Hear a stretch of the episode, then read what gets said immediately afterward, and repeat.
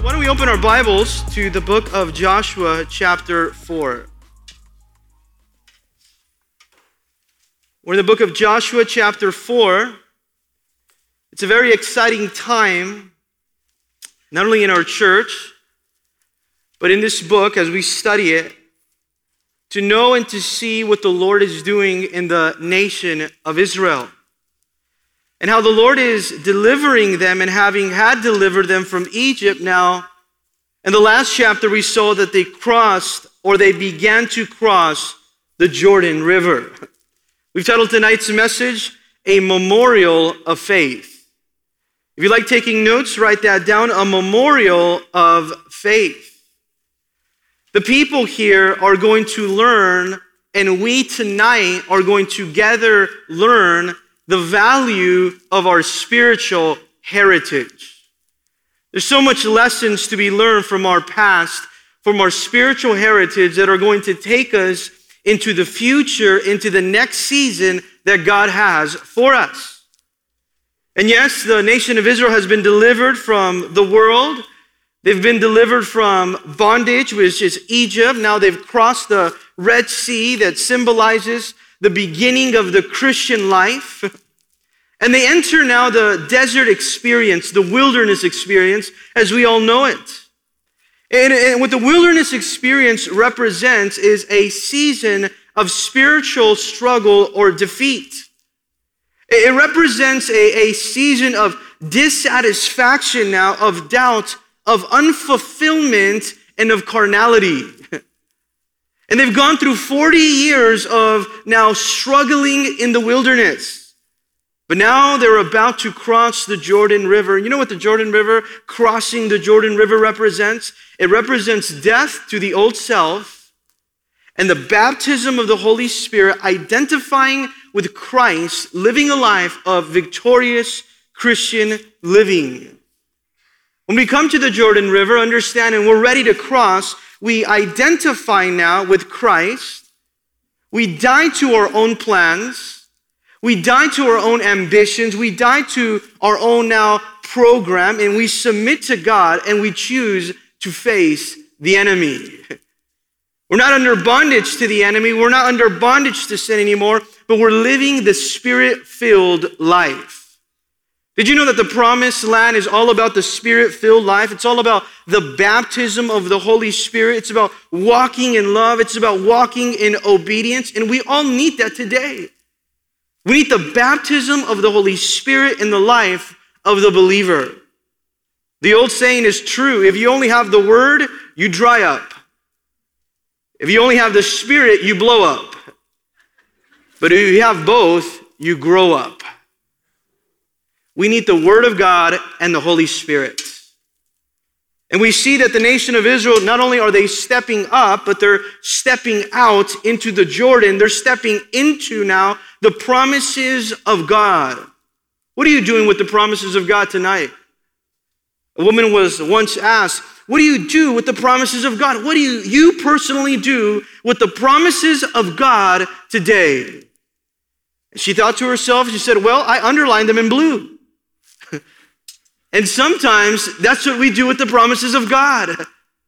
We just underline them, we maybe highlight them, but we don't step into now all that God has for us. You know that when you take steps of faith, you really are partnering with God, with what He wants to do in your life. You're walking the life of obedience. And I pray that as believers tonight, we would cross that Jordan and move into new ground, new spiritual ground with the Lord, to spiritual progress, advancing in a life of faith. The question has been asked, and it was asked to me even last Wednesday, how can I know that I should take a step of faith? That's the big question. How can I today know that I should take a step of faith? I'm going to give you three reasons before we go to Joshua chapter 4 as to how you know you can take a step of faith today. Number one, do you have peace about taking that step of faith? Because the peace of God is going to lead you to the place that He has for you. Do you have peace about it? Number two, do you have confirmation that this is what God has for you in his word? Has God given you biblical confirmation to take that step of faith? Oftentimes we say, well, I have peace, but never having received the confirmation from the word of God, and we're being led by something else. Do you have peace? Do you have confirmation from the word of God? And notice finally 3, do you have an open door? Oftentimes we say, well, I want to step out and I have the peace, I have the verse, but there's no open doors. Well, maybe God's not calling you to that. Do you have peace today? Do you have confirmation from his word? And do you have an open door? Now, the nation of Israel here is making the necessary spiritual preparations to cross. Number 1, sanctification. Why? Because God cannot do a work in your life apart from holiness. God needs us to sanctify ourselves so that he can do the work now that he wants to in our lives. And Joshua said in chapter 3, sanctify yourself because tomorrow the Lord is going to do wonders among you. What does it mean to sanctify? To cleanse yourself from the things of the world, to be separated unto God. God was leading them forward. God was in control. He's the one that said, the priest, put your feet in the water. And the Lord then again said, the priest, now step out of the waters again. Every step of the way, the Lord was leading them. But the second preparation, or spiritual preparation, before they enter now, that we're going to see here in chapter 4, is to build a memorial. We have to understand that it's good to memorialize the great acts of the Lord. It's good to memorialize them, provided that those memorials don't become idols. There's often times that we memorialize things that God has done in the past, and then the past becomes an idol. That we don't want to move forward from what God had us in into what God wants to bring us into now. But memorials here, we know that they're important. There are times we're so linked into the past that we fail to serve God in the present, but the past should serve us as a launching pad to go to where the Lord desires for us to be in right now.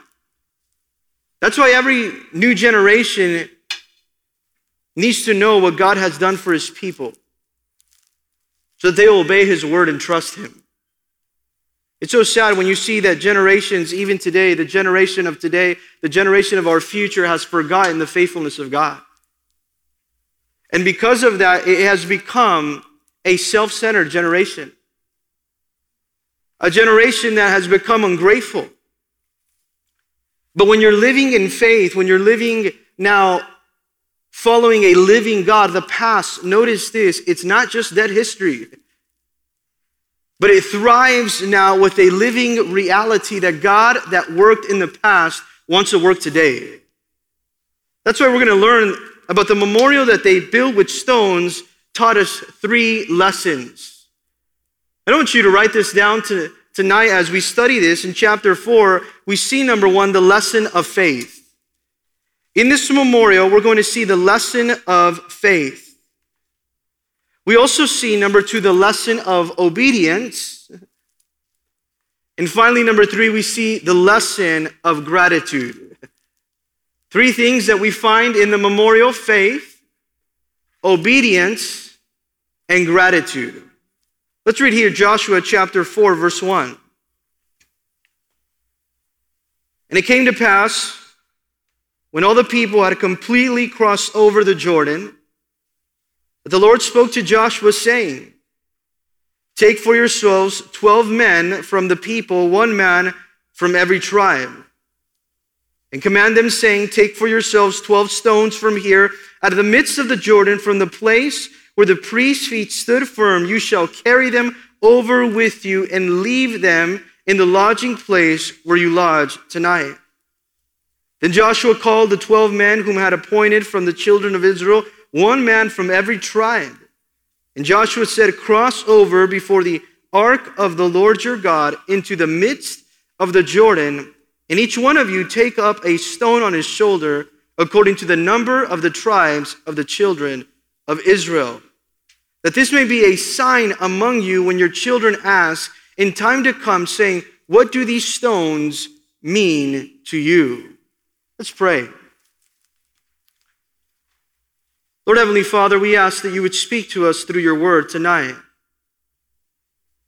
And Lord, as the people have begun to cross the Jordan, to cross over to the promises of God, to cross over to the abundant life, the Spirit-filled life, I pray that we would too. That we would leave the self-life behind. That we would cross over to a life of faith, to a life of obedience, but also to a life of gratitude. So teach us as if this message was just for us tonight, in Jesus' name. And together we said, amen. Now notice the lesson of faith. Beginning in verse 1, it says that it came to pass when the people had completely crossed. We know that the priests led the way with the Ark of the Covenant, which symbolized the presence of God. And the Lord told Joshua to tell the priests to put your feet into the water, and he split the Jordan open, and they had to take steps of faith to see God make a way. But here now comes another lesson, because it came to pass when they were completely crossing over the Jordan that the Lord spoke to Joshua, saying. Now you're going to find that throughout the entire book of Joshua, that the Lord is in constant communication to Joshua. And Joshua is listening. Joshua is receiving his directions. Joshua is receiving his orders from God.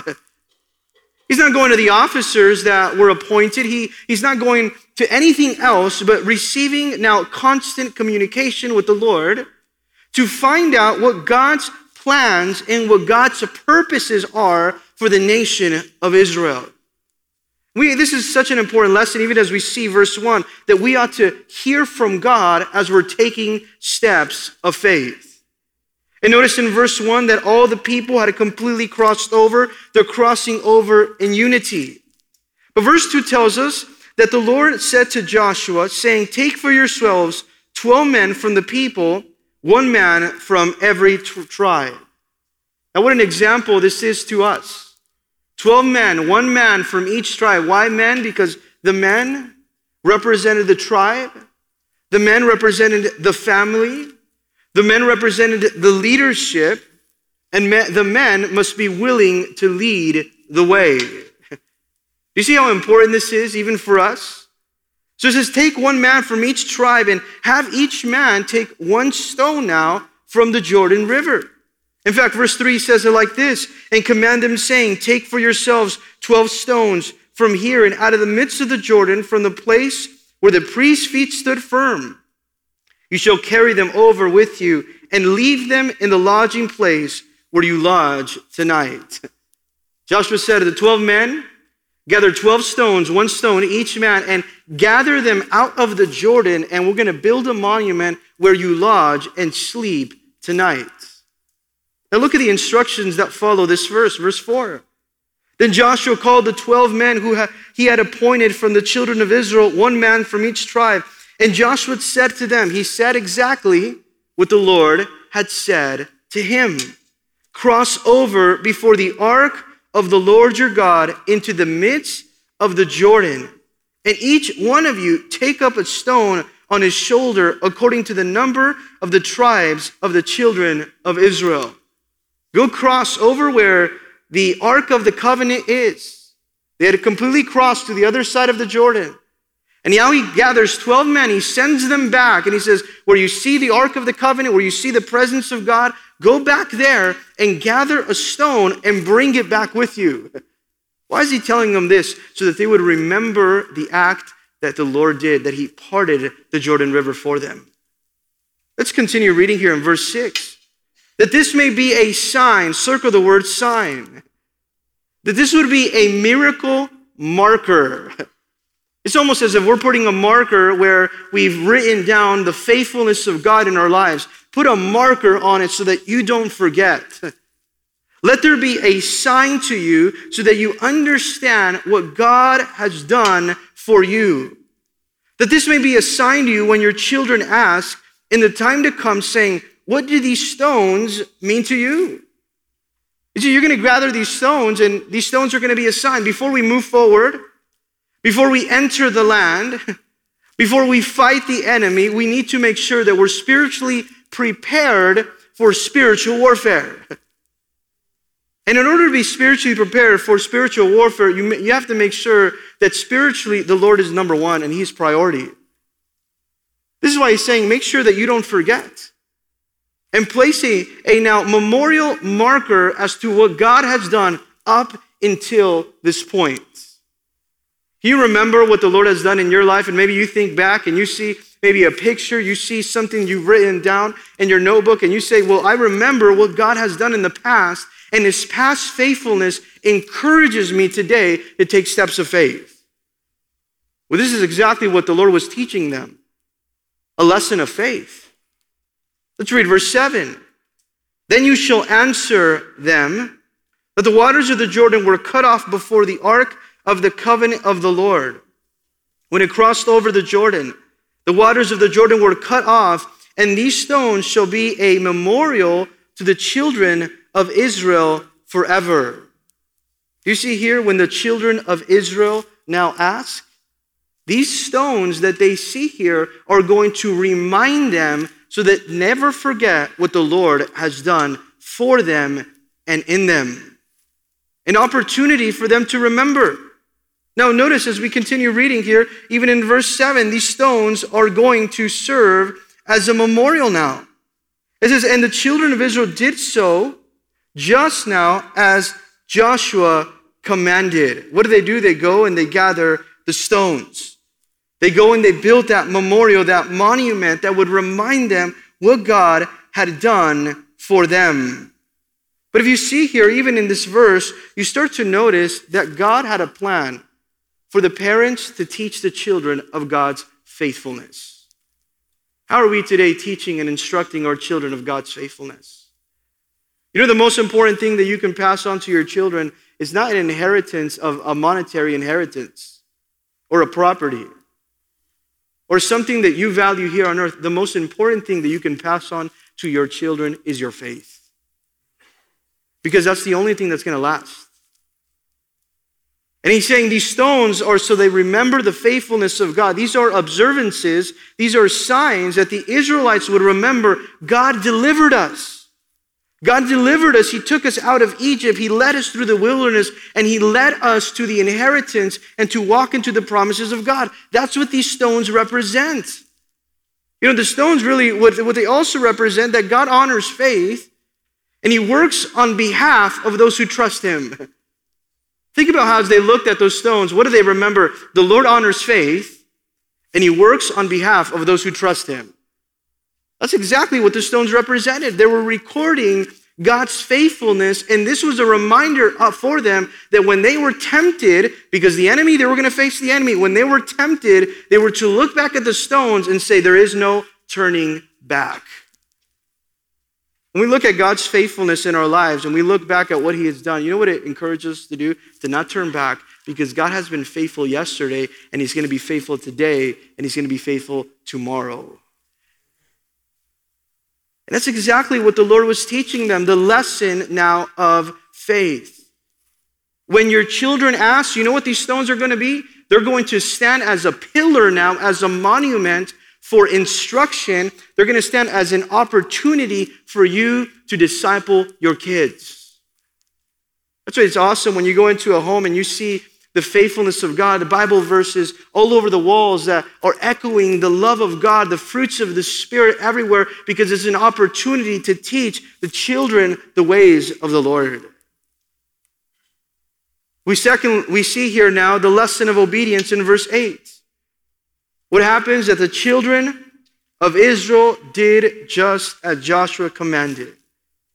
How do they respond? They respond in obedience. The children, the nation of Israel, they responded in support. They responded in encouragement. They did as the Lord had spoken to Joshua. Now, why did they respond this way to Joshua? Because they knew that Joshua was hearing from God. You know who people want to follow? They want to follow a leader that they know is hearing from God.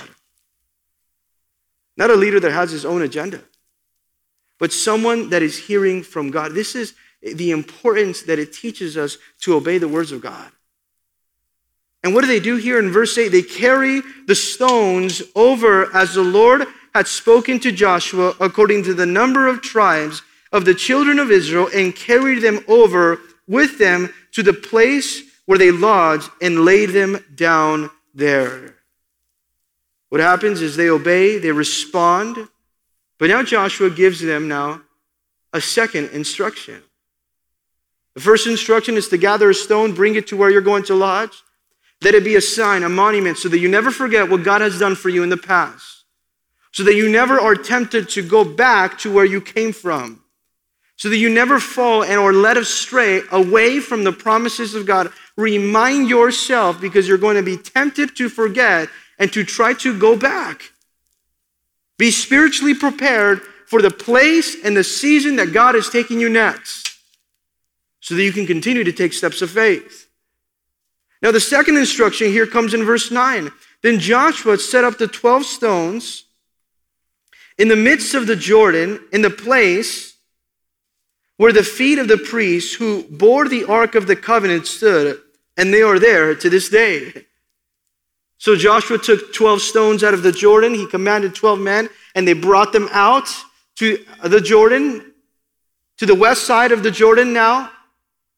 And he also then took 12 stones from the west side of the Jordan, from the promised land, and replaced now the stones that they had taken with 12 stones now from the promised land, or from the land of Canaan. He took them into the center and to the middle of the Jordan River. What does the Bible tell us? That they are there till this day. The 12 visible stones at Gilgal, that they took them to Gilgal, represented the 12 invisible stones that we can't see, that they were in the water. And what happens next here is amazing. Because you see here now in verse 9 and 10, verse 10 it says, so the priests who bore the ark stood in the midst now. The Jordan River was still parted. And you know what was holding that the Jordan to be parted on dry ground? The presence of God that was in the center still. But now the priests were carrying the ark of God, which was the visible presence of God for them. They had to focus on the presence of God in order to make it to the other side. They had to have their attention centered on the presence of God in order that they make it to the other side where God was taking them. And it said here now that the priests who bore the ark stood in the midst of the Jordan until everything was finished that the Lord had commanded Joshua to speak to the people. Put an example here. Verse 10, what do the priests do? They stand in the center, carrying the presence of God, the ark of the covenant, until when? Notice this, and I want you to pay attention in your Bible tonight, until everything was finished. That's an example of leadership right there. That's a commitment now. That's a faithfulness to stay where God had them and to wait for all the people to cross over until they had the opportunity to go behind them. So you know what led the way before them was the presence of God. And what covered them behind them was the presence of God. And there the priests, what were they doing? They were waiting until everything was finished. I love it because the priests were the leaders. And they were the first to go, but they were also the last to leave. That's how you know when you have true leadership. When they're in the presence of God, they're the first to go and the last to leave. And they stay there until everything was finished, or all was completed that God had commanded Moses to give to Joshua, and everything now was carried out. But let's read here, verse 10. It says, according to all that Moses had commanded Joshua. Everything that Moses passed down to Joshua, what did Joshua do? He did, and he commanded the people. You see why the spiritual heritage is important? Because the lessons that Joshua had learned from Moses, he was using them to lead the people across the Jordan. You see, Joshua wasn't leading on his own experience. Joshua wasn't leading on his own wisdom. He was hearing from God, and he was standing on the shoulders of the leader that did it before him. And it tells us this in verse 10. He said, they stayed there until everything was done that Moses commanded Joshua, and the people hurried and crossed over. Now, don't you love that the Holy Spirit used that word there in verse 10, hurried and crossed over? Because sometimes some of us need a little bit of urgency to go to the place that God has for us next. There are times that we say, well, Lord, I want to cross over, but I'll cross over next month. Well, I'll cross over next year when it's more convenient. No, the presence of God was moving, so the people hurried. They moved with urgency. And notice the word hurried means they did not delay. They didn't delay. Did you know that delayed obedience is just as bad as disobedience? Oftentimes God says, I want you to go, and we start to delay because we want to hold on to something that it doesn't belong to us. What did the people do? They hurried. Why? Because the presence of God was leading. What were they doing? They were following the leading of the presence of God. Let's look here at verse 11. Because it says, then it came to pass when all the people had completely crossed over, that the ark of the Lord and the priests crossed over in the presence of the people. Not only did they stay there until everything was finished, not only did they lead by the presence of God, but also it said that they led in the presence of the people. They were leading by the presence of God. And number two, they were leading by example. If there's anything that is wanted today in our generation, are examples. Examples of people that are willing to lead in front of other people, following the Spirit of God. Did you see here first that they were carrying the Ark of the Covenant? But here in verse 11, what does it tell us? In the presence of the people. Why? The people were watching them cross. And people are watching us today. They're watching your example, your obedience. They're watching your faith. They're watching you when you're there, and they're watching you when you're not there. They're watching you when you're in the presence of God, and they're watching you when they know that you haven't been in the presence of God. But notice what takes place here in verse 12. It says, and the men of Reuben, the men of Gad, and the half-tribe of Manasseh, these were three tribes that wanted to settle on the wrong side of the Jordan, but they were going to cross and to lead the people the way and to fight the battles that were leading the way. It says, crossed over armed before the children of Israel as Moses had spoken to them. What are these three tribes going to do? They're going armed. You would ask yourself, why are they armed now? They're armed because they're going to face many battles. It tells us, in fact, in verse 13, about 40,000 prepared for war. Circle that in your Bible, armed. And secondly, in verse 13, prepared for war. Crossed over before the Lord for battle to the plains of Jericho. So between verse 12 and verse 13, we see now armed, we see prepared for war, and then we see for battle. Why is this important that we observe this and we understand this? Because it says 40,000 strong now, armed for battle, these warriors, quality men now, equipped now for war, led the way before the people. And oftentimes we want to cross over the Jordan, but are you prepared for spiritual warfare? Understand this, that when you're taking steps of faith to where God wants you to go next, in obedience, in faith now, because God has given you vision to continue, notice what you should be ready for. You should be armed and ready for war. Because that's what's going to happen. These men were ready now, these strong men. They were not weak men, they were strong men, they were armed, and they were ready for resistance. They're ready for war, for spiritual warfare. Because it wasn't only about entering the land. Notice this, it wasn't just about getting to the land of Canaan, the promised land. It was also about driving out the enemy. And the enemy did not want them to be there. There's certain battles ahead that you're going to have to fight. We think oftentimes, well, when I take that step of faith and I finally arrive there, then I'm going to be a place of full fulfillment. And yes, that's true. But understand this, there's many battles that you're going to have to fight before you get the land. There's many battles you're going to have to fight. There are many obstacles that you're going to have to face that are determined to keep us away from being fruitful Christians. Because the enemy is going to do everything in his power to rip you off from the promises of God. And you know what the promised land represented? It was a place of battle. The promised land was a place of trust where they had to trust God with everything now, because challenges got bigger in the promises of God, in the promised land, but also now, so did the blessings. With every blessing, understand, when we take steps of faith, you're going to face a battle. And the spiritual warfare oftentimes is not an indication that God is not leading the way. In fact, it's a confirmation that you're doing exactly what God wants you to do. That's why we have to be so sensitive. And so, Lord, I want to follow your leading. I want to be prepared for battle. I want to be so equipped now for war, because I know what's ahead now. Not only the inheritance, but also driving out the enemy. Driving out that which is going to fight against the spirit, fight against now the flesh versus the spirit. In verse 14, notice, on that day, as they crossed over, the Lord exalted Joshua in the sight of all of Israel. Now, who was it that exalted Joshua on that day? It was the day that God appointed. But it was the Lord that exalted Joshua.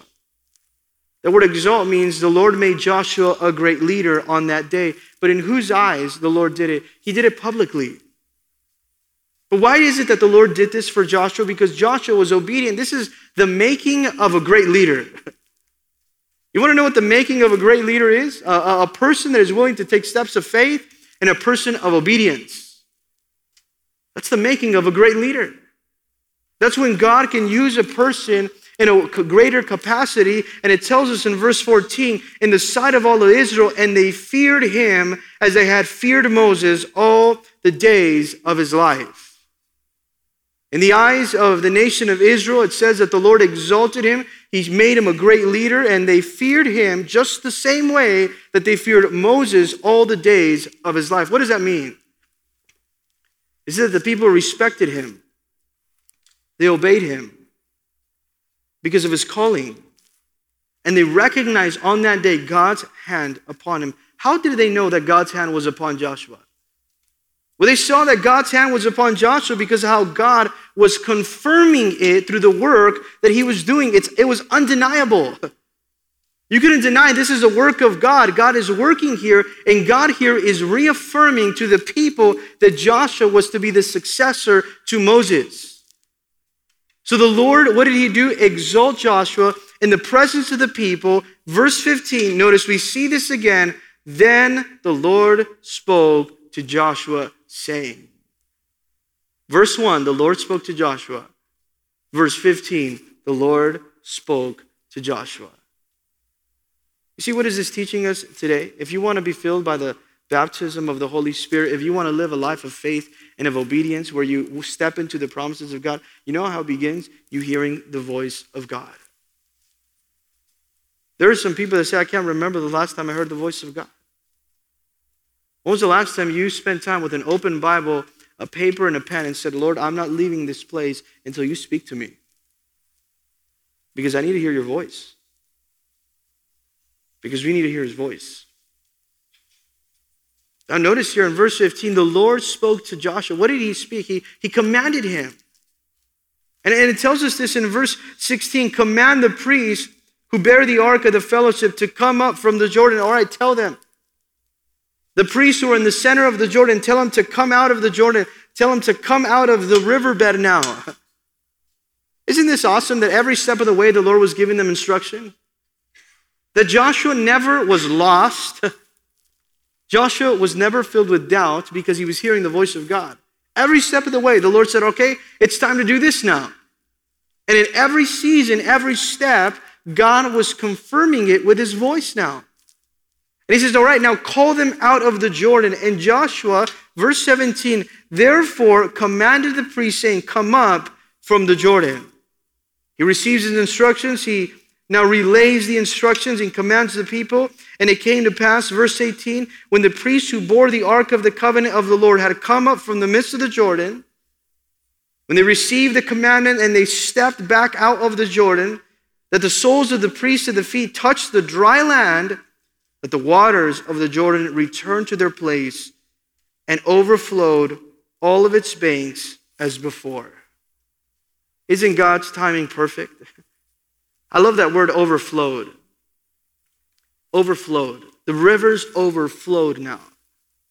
You know, the Spirit wants to overflow, wants to come in as a mighty rushing wind in our lives to overflow. But you know how that takes place, the overflowing, the Spirit flowing in our lives? The Spirit flows in our lives. The life of Christ is able to flow freely in your life as you're constantly taking steps of obedience. As you're taking steps of obedience. And when you're not looking back in regret. We oftentimes have the problem with taking a step of faith. And you know what happens? Immediately after we take a step of faith, we begin to doubt that which we heard from God. Lord, was this really of you? But when the life of Christ is flowing through us, we're walking in confidence that we're doing that which God has said. And notice as we continue reading here, verse 18 and 19, it says now, that it overflowed all its banks as before. Now the people came up from the Jordan on the 10th day of the first month, and they camped in Gilgal on the east border of Jericho. At the command of the Lord, the waters were parted, and at the command of the Lord, the waters returned. This was supernaturally arranged by God. The waters were receded, and now the waters now came and returned to the place where they belonged.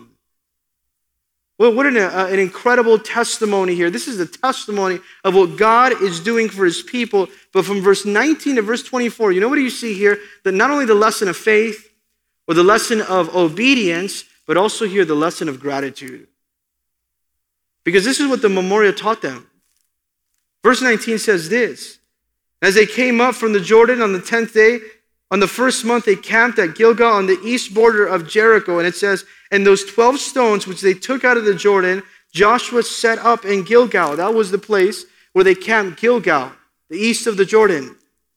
And the 12 stones were set there. This was the base operation. And in verse 21, it says this, then he spoke to the children of Israel, saying, when your children ask their fathers in time to come, saying, what are these stones? Now, there's an important word here in verse 21. When the children ask who? Their fathers. When the children ask who? The fathers. Not if the children ask the fathers, but when the children ask the fathers. The father has a very important role and calling in the life of his children. Oh, this verse should be convicting to you. You're a father today. Because fathering your children is not only about raising them. You know what it means? It means to disciple them. When the children ask their fathers, you know what this is? An opportunity for instruction, an opportunity for discipleship, an opportunity to tell them who God is and what he has done in your life. You know what a beautiful thing that encourages a child is when you tell them what God did for you.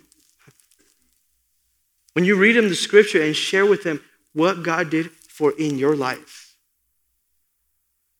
Because the children look up to the Father. And you know what? They start to see that God was real in the life of my Father. And this is what he did for him. This is what he wants to do for me. You can teach them now the lessons of the stones. Look at verse here as it continues. Verse 22, there's evidence now. Then you shall let your children know, saying, Israel crossed over the Jordan on dry land. These stones serve as an evidence that God took you to the next place. These stones serve as evidence of the faithfulness of God, the testimonies of what God did. This is our story. The stones now. Verse 23 says, for the Lord your God dried up the waters of the Jordan before you until you have crossed over the Jordan River, as he did in the Red Sea, which he dried up before us until we had crossed. Just as the Lord did it at the Red Sea, notice he also did it at the Jordan River until we had crossed. What were these stones for? They were a constant reminder that Jehovah, the God of Israel, was their God. And this is exactly what he's teaching them through these stones, the importance of teaching the next generation the lessons from the past. Why? Because the lessons of the past shape the future of the generation that's coming. How are you shaping the future of our children? Notice, by teaching them the lessons of the Word of God. And oftentimes we forget. And when we forget, we fail to trust God. Because we forget the great things that he has done for us, and then we become very doubtful, and the faith of the children become weak because we never told them how great God was in our lives. Now let's look here finally in verse 24 as we see everything that the Lord did for them. Notice here, it says that all the peoples of the earth may know, so that everyone may know the hand of the Lord. What does the hand of the Lord do? The hand of the Lord is powerful. The hand of the Lord protects. The hand of the Lord provides. But so that everyone would know that the hand of the Lord, that it is mighty, that you may fear the Lord your God forever. What was this for? It was for a greater purpose, so that everyone knows what God has done. Everyone knows what God has done. It's amazing when you even walk through the property. You see the pictures in the back of the sanctuary and going down the halls of everything that God has done in the past here. And it's an encouragement as we look back that God has worked through generations, and he wants to continue to work in generations here even at Calvary Chapel of Downey. How many of you guys believe that tonight?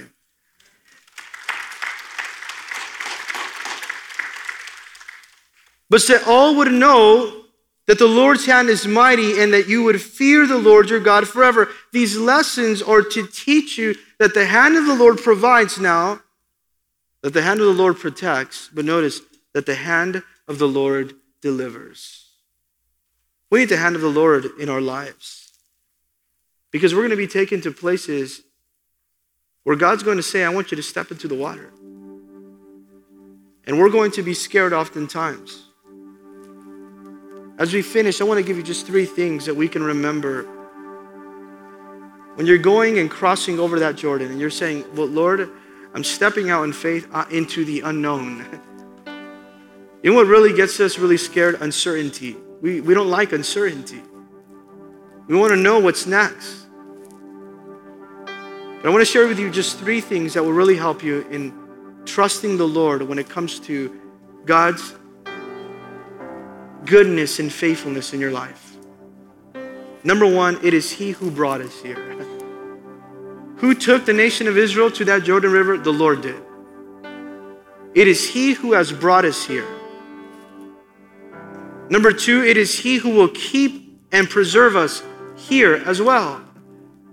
The Lord brought me here. The Lord will keep me and preserve me here. And if it is he who brought me here, and if it's he who will keep me and preserve me here, it's also he, only he, who will take me up from here. Why? Because we're trusting in the Lord.